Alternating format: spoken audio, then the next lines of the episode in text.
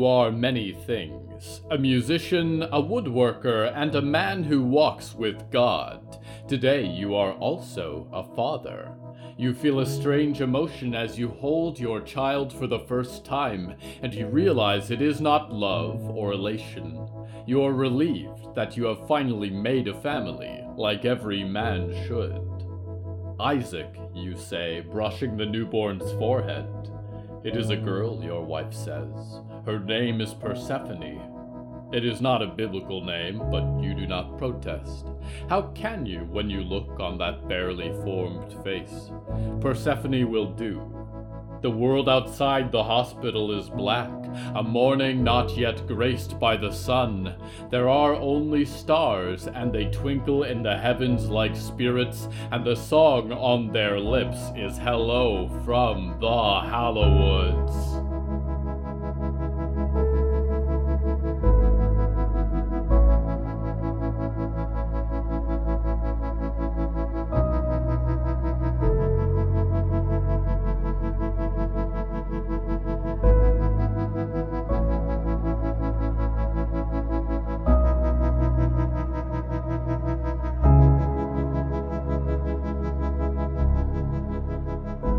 Right now, I'm standing in a battlefield, not for the first or last time, I suspect. This was once the cultivated yard of Solomon Reed, but his house is ablaze, his garden beds are trampled, and at the far end of the yard the instrumentalist himself fights for his life. The theme of tonight's episode is regrets.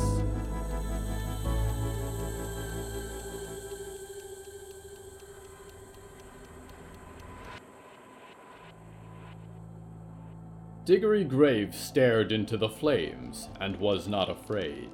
The blast had swept outwards like a forest fire, shattering every window and setting the sunflowers ablaze. The rain had vanished and the house had no hope of salvation as the roof began to collapse in a gust of embers. Solomon gathered his instruments with a sweep of his arm, and they circled around him like vultures as he went flying from the house into the backyard. Diggory's ears were stuffed with wax pellets, however, and if there was music, they could barely hear it. From the blaze, a singular figure stepped out of the door and danced up into the sky with fire beneath his feet. His suit of silky florals shone in the blazing light, and flaming horns burned on his forehead. Two other figures emerged from the door, a huge wolf and a towering metal suit with a glass dome followed him. "Promise me you'll come back," a beautiful voice was saying, and Diggory was somewhere and someone else. "I promise," she replied, and kissed her wife and hoped it wasn't the last time. Cindy nodded and called up to the deck. "Take good care of her, Barty." "I will, Miss Lockhart. Don't you worry," a large voice replied. Rizwana looked up to find the big sailor leaning on the ship rail above them. Behind him, a crane deposited the submersible suit. It gleamed as red as a cocktail cherry in the morning light. "Don't sleep, Diggory. Not now," Percy said, and Diggory realized they were staring into the ghost's eyes. Diggory had not fallen over, at least. "I'm not. I'm all right," Diggory said, and watched the metal giant disappear into the smoke. "You were brave, talking to your father like that." "Thank you," Percy said. "I had to try. Where is Riot?" Diggory looked around, but she was no longer by their side. "Oh dear, did she go into the house?" They both looked up at the flaming building. Diggory dashed quickly around the side of the garage, looking for any sign of her, and removed the pellets from their ears. The house had set most of the topiary ablaze, and the roof creaked as another portion fell in. The entire yard had begun to fill with smoke, closed in by an impenetrable wall of trees, and the sky above was lost in the haze. "Riot?" Diggory called, and froze as they reached the back of the garage. Six stitched faces stared up at theirs, and six pairs of pale eyes regarded them calmly. "What are you doing?" Diggory said. "Are you all right?" Scrubs is having a moment, said the one named Leyland. It is good to see you, Diggory Graves.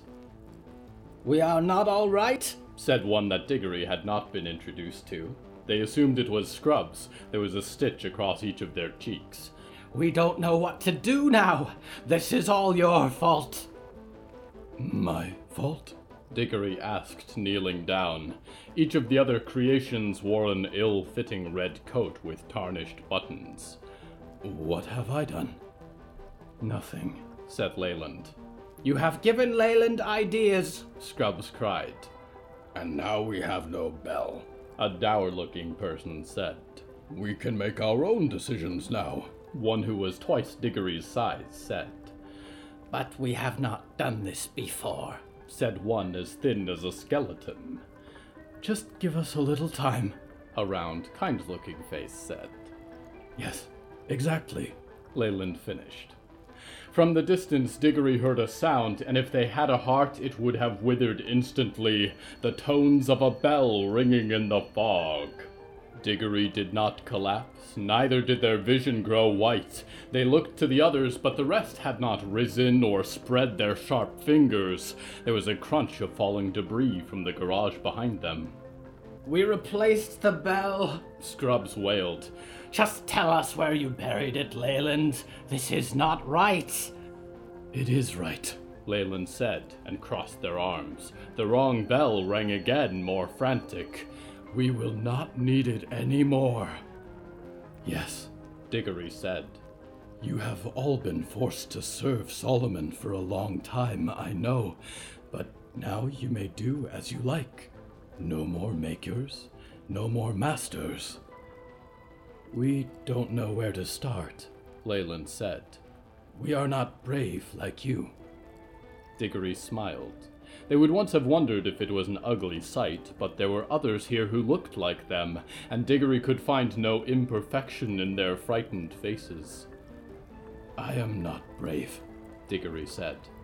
I am often afraid, but I walk, and I follow my uh, heart. Or a feeling that lives there. I'm not sure if that is the right word. But it has brought me to good places. To Percy. Diggory noticed Percy floating nearby in the smoke, gazing out to the back of the yard. And to the scout post. And to many more good things in the future, I am sure. If you do not know yet where you want to go, will you come with me? The others watched Diggory for a moment, eyes glowing in the red haze of the fire, and one by one they nodded. That would be good, Leyland said. Yes, I think it would, Diggory replied. Get out of this fire. Follow the people with the yellow jackets when they leave. Percy and I must go face Solomon. The others rose like specters and streamed into the smoke, disappearing into the shadows. Are you ready? Diggory whispered. There were horrible shouts and growls from the yard beyond them. Not at all, Percy said. Let's go.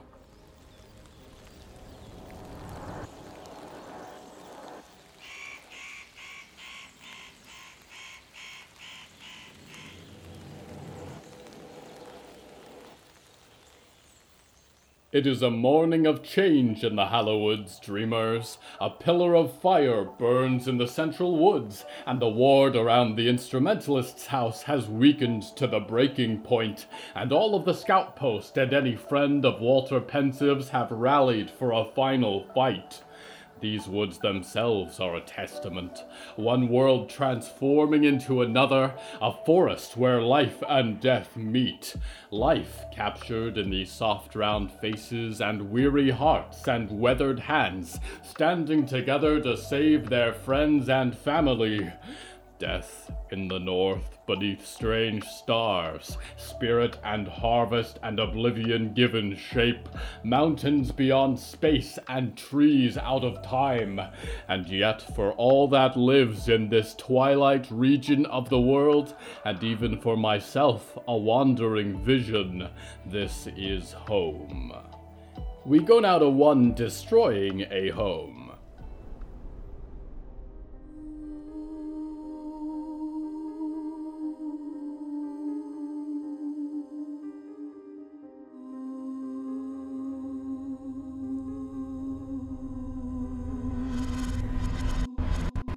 Riot planted her boot in the door again, and it opened with a crack, fragments of wood falling clattering down the stairs.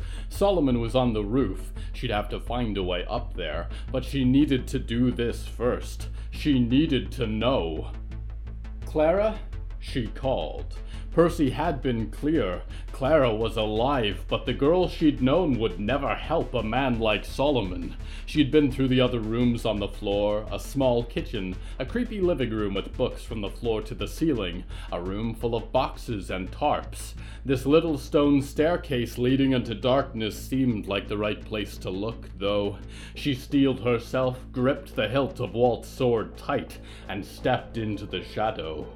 It was cool down here, despite the heat of the house above, but completely dark. She fished a flashlight from her pocket and clicked it on, and had to bite back a sob. Of course he has a murder dungeon. An actual murder dungeon, she said. There was a work table in the middle of the room with gleaming knives and saws in neat rows, and loops of wire hanging from a pipe on the ceiling, and on the far side of the room a large cabinet that was a little freaky to look at. She bounced her light across it several times. It was hard to tell if it was changing each time she looked at it or just the shadows. She looked around, but the walls were empty. Pegs for guitars and violins, racks for a whole orchestra jutted from the walls like broken teeth. "Hello," a quiet voice whispered, and Riot leaped back in surprise, almost cleaving a stranger with her sword. It was a kid, she realized, glowing like a flashlight. He didn't have any skin, and she could see the wall through his transparent, lidless eyes. "Are you nice or are you scary?" Riot said, holding the sword between them. "I'm not scary," the boy said, and waved with a bony little hand. Adorable, also terrifying. "I'm Al." "I'm Riot," she said. "I'm gonna put the sword down, and you're not gonna eat my face or something. Do we have a deal?" "Why would I eat your face?" "I don't know, buddy. You're the ghost here." "Do you want to play a game?" The boy bounced on his heels. "Oh, geez," Riot said. "It's terrifying when you ask things like that. You know that, right? I don't have time for a game right now. I'm looking for someone." "Like hide and seek?" Uh, kinda. "Hey, have you seen this girl about my age with glasses, big poofy hair? Maybe a ghost dog?" The boy scanned the walls suspiciously. "If I tell, will you keep it a secret? I'm not supposed to go upstairs." "Sure. Yeah, my lips are zipped." The boy drifted closer to her, crumpled toes a few inches up from the floor. She realized there were straps coming off of his clothes like Percy's strings, and they led back to a little toy drum tucked under the desk. "I saw her," Al whispered, and Riot grit her teeth. "Upstairs. She helps the bad man." Riot gripped her sword tight and tried to clear her throat so she wouldn't choke on her own emotions. What could Clara do to help Solomon? Was she being forced to? "Don't worry, Clara," Riot thought. "I'm here.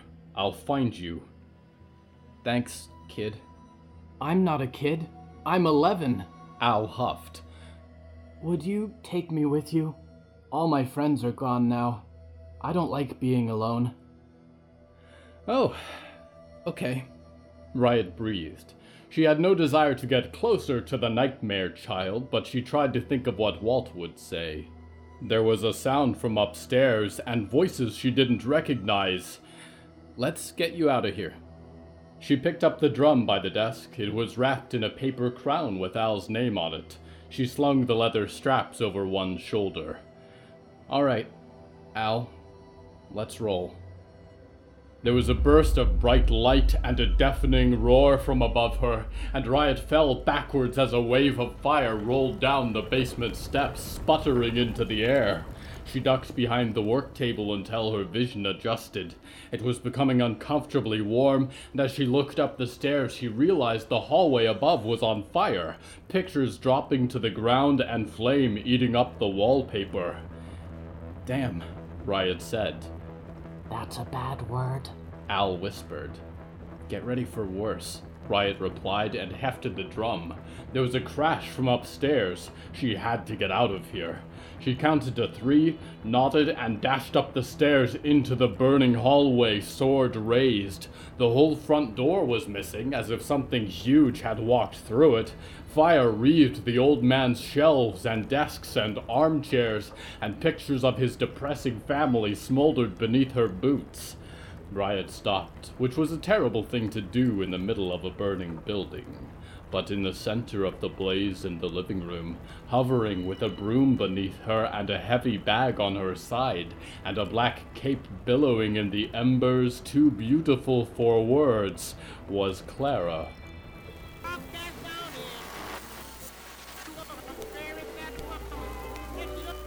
We are about to witness the incredible...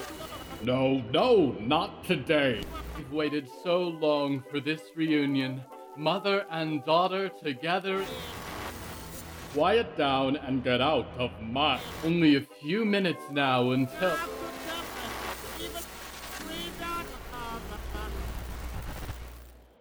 Yes, excellent. We return now to Riot Maidstone. Riot wondered for a moment if she had become a ghost because her heart wasn't beating. Then it was, all in a rush, pounding in her chest, and she lowered her sword. Clara? Riot! Clara cried, and there was a creak from above them as the timbers of the ceiling cracked, and debris began to pour down into the room. There was a blur of motion as Clara whipped through the air, grabbing Riot by her belt. And Riot found herself yanked through the hallway and out the back door. Riot fell to her knees in the charred grass, laying her sword down carefully by her side, and Clara's arms were around her immediately, and Riot breathed in honey, holding her tight. I thought you were dead, Riot sobbed, and almost kissed her, but paused. Figures shifted in the smoke, now a red glow that filled the world around her. People... keep saying you work for Solomon. No, Clara said, fire gleaming in her wide brown eyes. I needed to learn what happened to you. Where did you go? Who are all these people? I was looking for you, Riot said. You weren't in our meeting spot. Also, is that just like a flying broomstick? For real? I waited for weeks, Clara said. I thought the instrumentalist got you. Why do you have a sword? Riot wondered if she had forgotten what Clara's face looked like, or if there was something different about her. She was beautiful, but there was a softness missing from her eyes. But she was alive. She was okay. Thank God she was okay. Riot's hands shook. Could you die from happiness? There was a flash of fire in the smoke beyond them, and the swell of Solomon's orchestra pounded in the base of Riot's skull. We can talk about this later, okay? Riot said. I'm here to kill him. Okay? Clara nodded and fixed her glasses. I'll help. Riot rose to her feet, shouldering the toy drum, and twirled her sword. Beside her, Clara lifted off the ground with her broom, and Riot caught a familiar smell of dog in the air. The sky then began to glow, the first light of the morning reaching to the top of the wall of trees and illuminating the yard. Riot could barely see ahead of her, but in the sky above, silhouetted by the sun, was a huge pair of antlers and sharp ears, and a creature shrieked too high for her to hear. Riot recognized it from the pages of Walt's journal, though she had never seen a wandering nightgaunt in person. She squinted. She could almost make out a woman standing on one of its antlers with a black hood and flowing clothes, lifting a curved sword into the morning. The beast lifted a huge hand as if to say hello, and then began to climb over the wall of trees. Riot ran forward, Clara by her side. Others flashed by in the smoke around her, angry wisps of electricity, wounded scouts, and the glowing antlers of the solar stag. She swore for a moment she saw Zorgolek. The music seemed to grow louder with every step until she could barely hear herself think. Percussion, wind, string, death. And then he was there, and Riot readied her sword. Ahead of her, Solomon was backed against the wall of trees, and the black roots and branches seemed to reach for him as he moved. His orchestra floated in the air around him, and there was a cascade of trumpets as he lifted his conductor's wand and drove a few dismal spirits into a huge wolf. Riot dropped to the ground as the beast went rolling back past her. Solomon made a sweeping motion and tried to pull himself into the air, but there was another figure then, one Riot didn't recognize from Walt's almanac. It had horns that burned like fire, and it lifted a cane, and a bolt of flame hurtled into Solomon. The old man was knocked off his feet, sliding across the grass. This is it, Riot thought. Now is my moment. She looked at Clara a last time and smiled and ran into battle. Solomon pushed himself up from the ground with more energy than she'd expect, an injured animal. He looked at her as she approached, the fire glowing in his cracked glasses, calm hatred beneath his furrowed brows. "You," he laughed, brushing off his coat. "Is this all you're doing? I thought you were a thorn, but you are, well, a sword." "You bet I am!" Riot screamed and lifted her blade as she dashed towards Solomon. Solomon watched her approach and flicked his wrist. A shining woman with tuning pegs in her forehead sailed out of the shadow and fell upon Riot. Burning fingers scrabbled at her eyes, and Riot twisted her blade in a panic. There was an odd resistance as the blade sank into the spirit's chest, and the ghost seemed to choke, frozen in the air. "I'm sorry," Riot whispered, and yanked the sword free. The woman was gone as Riot rolled to her feet, just in time to notice a second spirit racing for Clara. "Clara, look out!" Clara raised a hand, and a man whose skin was carved with sheet music stopped in the air as if he'd hit a wall. Clara seemed to look into his eyes for a moment, and then he too was gone into the smoke. Riot watched in awe, and turned to find Solomon looking at Clara. "Apprentice, that is the girl," he said, and pointed at Riot. "Take her. They will cease their attack for her, I expect. Then we will have the moment, and—" Clara turned to glare at Solomon and pointed. "Dog smell? Get him." Riot saw as much as she'd ever seen of the dog then, a pointed face and abyssal eyes and fur that crackled with light.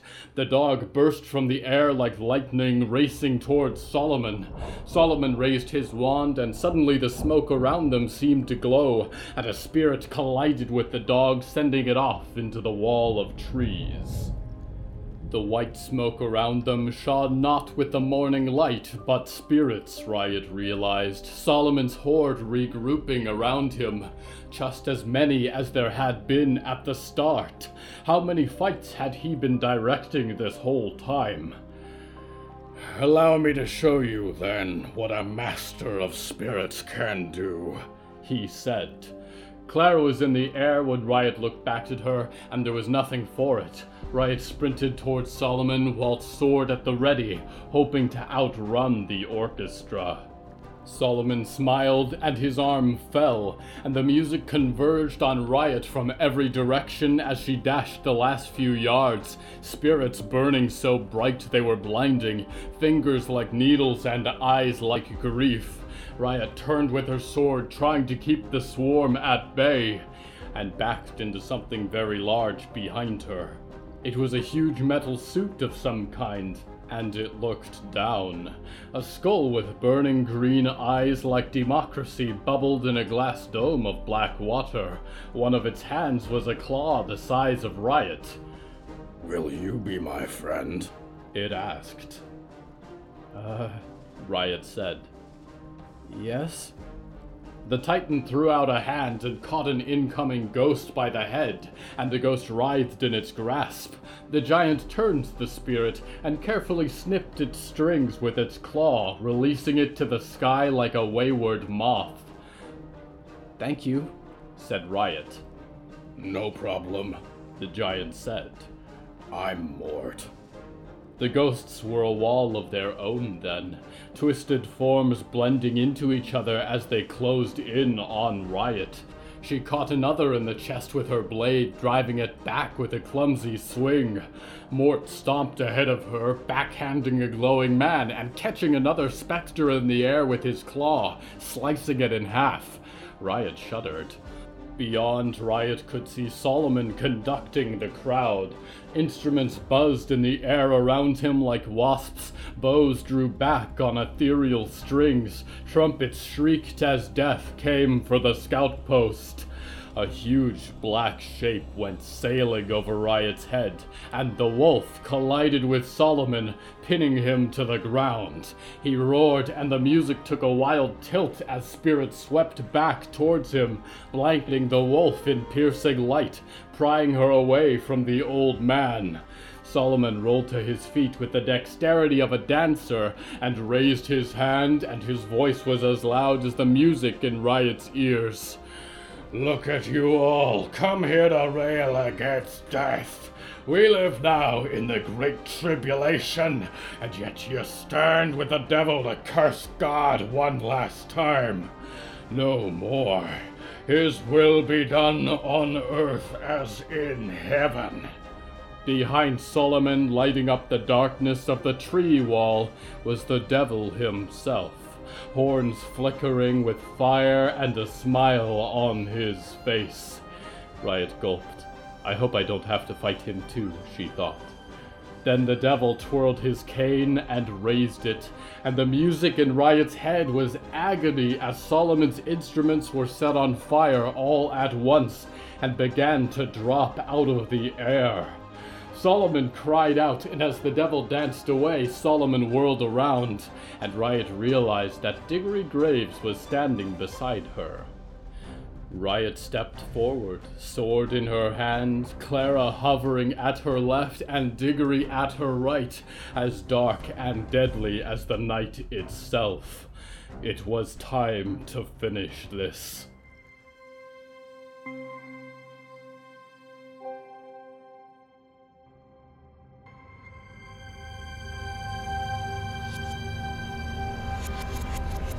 Things are coming to an end in our little forest, dreamers. Have you enjoyed the nightmares so far? It's too early still to tell you why I've been sharing them, but I think it's gone well over these last months, and I... well... it's heavy. It's heavy to be here in this place. Does that make sense? That even in the act of remembering someone, it is difficult to be reminded of them. I share these echoes of humanity fading out into extinction and the red dawn for a friend who I wished had lived longer. If you've never had a friend who is a human, it will be the most pleasant few moments of your life you might know, but then it's back to being alone. And of course, he is here too. His memory, really. A heart beats in the north, but it is devoid of life. A mechanism to spin the wheel of ages one last defiant time. His blood is in these waters and in the sap of these black pines. Echoes of his song I hear in the frogs and thrushes, the sharp-winged crickets and the night god's cry. The stars above this place are the stars of his world. I wish I could forget. Just blot out a few million years. Wouldn't that make things easier? Maybe then I'd be able to sleep like so many of you do, dreamers. But I can't forget, dreamers, and I can't fall asleep, because I have lost him once, but if I disappeared into the fathomless millennia, let myself drift, nestled inside a black hole, and let the universe pass me by, I would lose even his memory, a second death. What did I do wrong? There must have been some way to make things right. Maybe if I had insisted he stay, that he put away his projects for a while, or if I had gone with him. I'm sorry, dreamers. I can't get distracted. Not now. We go now to one who has a complicated relationship with grief.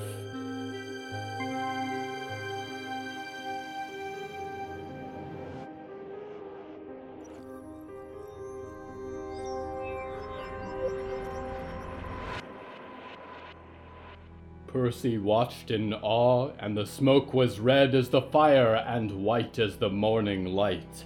Solomon's instruments were torches, an orchestra aflame, and Percy's fellow victims screamed for joy as their bindings disappeared, and they fell one by one into the sky. Yes, he thought, today we are all free. Ahead, Solomon whipped off his coat, trying to extinguish the fire around a violin. But he was out of time now, and faces familiar and strange gathered around him. Diggory, a hand outstretched for Percy's.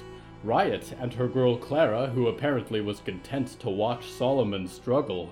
In the smoke, a gigantic wolf, a death robot, an actual demon. Percy had dreamed many times about the devil, but never that he'd be so well dressed.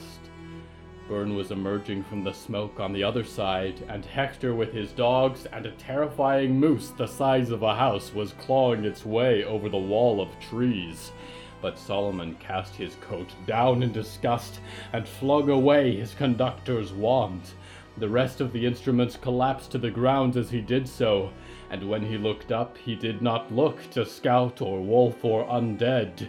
He looked to Percy, and there was a pained look in his eyes. You must hate me, daughter, that you would conspire with my enemies against me, he said. The circle was closing in, and his army of tortured souls was disappearing like the rapture as the fires burned. Percy choked. What could he say? Was he okay with this? He buried his face in Diggory's shoulder as the demon raised his cane, and a dozen flaming spears appeared in the air, arcing towards his father. This is for my umbrella! Solomon cried out and stumbled back, glancing again at Percy and Diggory. He pulled a bell from his pocket and let it ring, but the tone was not the silvery peal that had felled Diggory before. My siblings and I do not answer to you anymore, Diggory said, stepping closer, sharp fingers flickering thoughtfully. You have hurt Percy most deeply. You killed my maker, and you have been a cruel master and a worse father. This is for Walt! Riot screamed, hurtling past them with her sword raised, the first of the circle to strike. She brought it down in a wide swing, and Solomon dodged, green light flashing in his eyes as he contorted out of the way of the blade. Worry not, Solomon said, and pulled the little bone fife from his vest. You'll see him soon. Hit him, Mort, the devil said. And Mort did. The giants lunged forward with frightening speed, and a single blow sent Solomon careening back into the wall of trees. He was suspended there for a moment, roots grasping at his red vest, before he fell to the ground. Solomon's head snapped up, and he spat as blood poured down his forehead. His glasses landed by Diggory's feet, both lenses shattered now. Riot went charging for him again, but Solomon plucked the fife up from the ground and blew a sharp, clear note. Behind them, Byrne and Hector winced as if injured, weapons trained on Solomon. In the center of the circle, Percy's mother appeared, an avenging angel with cruel and terrible eyes. Kill them all, my dear, Solomon whispered. Clara held up her hands, but Percy went floating up first. Mom? He said. She looked at him, or at the horizon behind him, he was never sure. Without blinking, she turned to face Solomon. Abigail, Solomon said, seeming to struggle to stay on his feet. "What are you doing?" She stood, still as winter frost, and Percy put his hand in the same space as hers, fingertips shining together. "I am your husband, your father. You owe me everything," Solomon roared, and there was the sound of a gunshot then. Solomon looked down, and the white shirt beneath his vest was turning a violent crimson, like ink seeping into paper. The green in his eyes seemed to flash out, and the years to catch up with him suddenly. He was old, as frail as a skeleton, a relic out of time. "Why have you forsaken me?" he whispered, and collapsed to the charred earth. Behind him, Zelda lowered her shotgun. "You were supposed to stay home," Riot yelled. "Nobody messes with Zelda." The old woman nodded and leaned on her gun. Diggory approached slowly, and Percy went with them. Solomon had fallen on his back, surrounded by the smoldering remains of his instruments, and his glazed eyes stared up at the sky. The others kept a little distance, and Percy went to sit by his father's head. Solomon's breaths were shallow, words barely formed on his lips. A small locket with a pair of praying hands rose and fell ever so slightly on his chest. "I'm so sorry," Percy whispered, and the tears burned freely on his face, sizzling in the dirt. He put a hand on his father's forehead, although he knew Solomon could not feel it. "It's quiet," Solomon whispered, blood dripping into his eyes. "Why is it so quiet? There were supposed to be trumpets, harp song, but it is quiet." "Sometimes quiet is good," Percy said. "Who's there?" Solomon turned his head, staring straight through Percy, blank eyes searching for light. "I'm Percy. I'm your son." "Oh," Solomon said, and leaned back, closing his eyes. "Good. I always wanted a son." Solomon Reed breathed out and was no more. Percy sobbed and felt Diggory put their arms around him, and he cried into their jacket.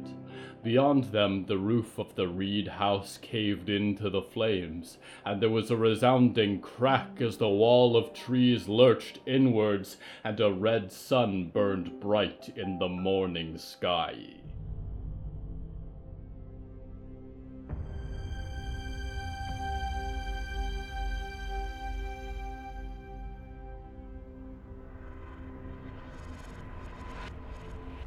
Regrets. It is strange, isn't it, how much time we spend wishing our stories had been different. But the ink is already dry, the writing burned forever into the walls of our hearts, and we have only the blank pages of tomorrow to create. And still we weep for our old chapters, for the journeys we might have walked, the safety of what used to be. I wish for you, dreamer, a life without regrets, and that begins today. I wish you peace when you wake in the morning, and the knowledge that although the future is terrifying, it belongs only to you. Full of regrets and memories and eyes, I am your loyal host, Nicky Nick, waiting somberly for your return to the Hallowoods.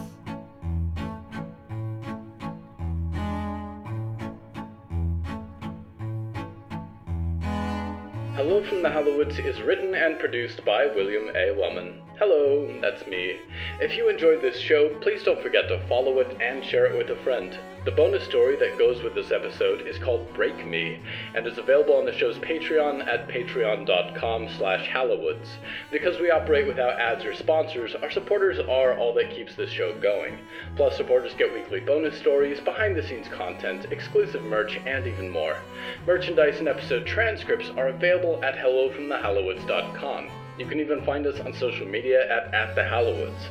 Music is used under license from Artlist dot com. Our opening theme is Forest Overture by Eskel Raz, and the closing theme is Farewell by Mao the Sitzman and Mithan Efron. Until next time, dreamers, please don't do anything you think a secondary character in a horror adventure film might do. Act like the main character. You deserve the spotlight.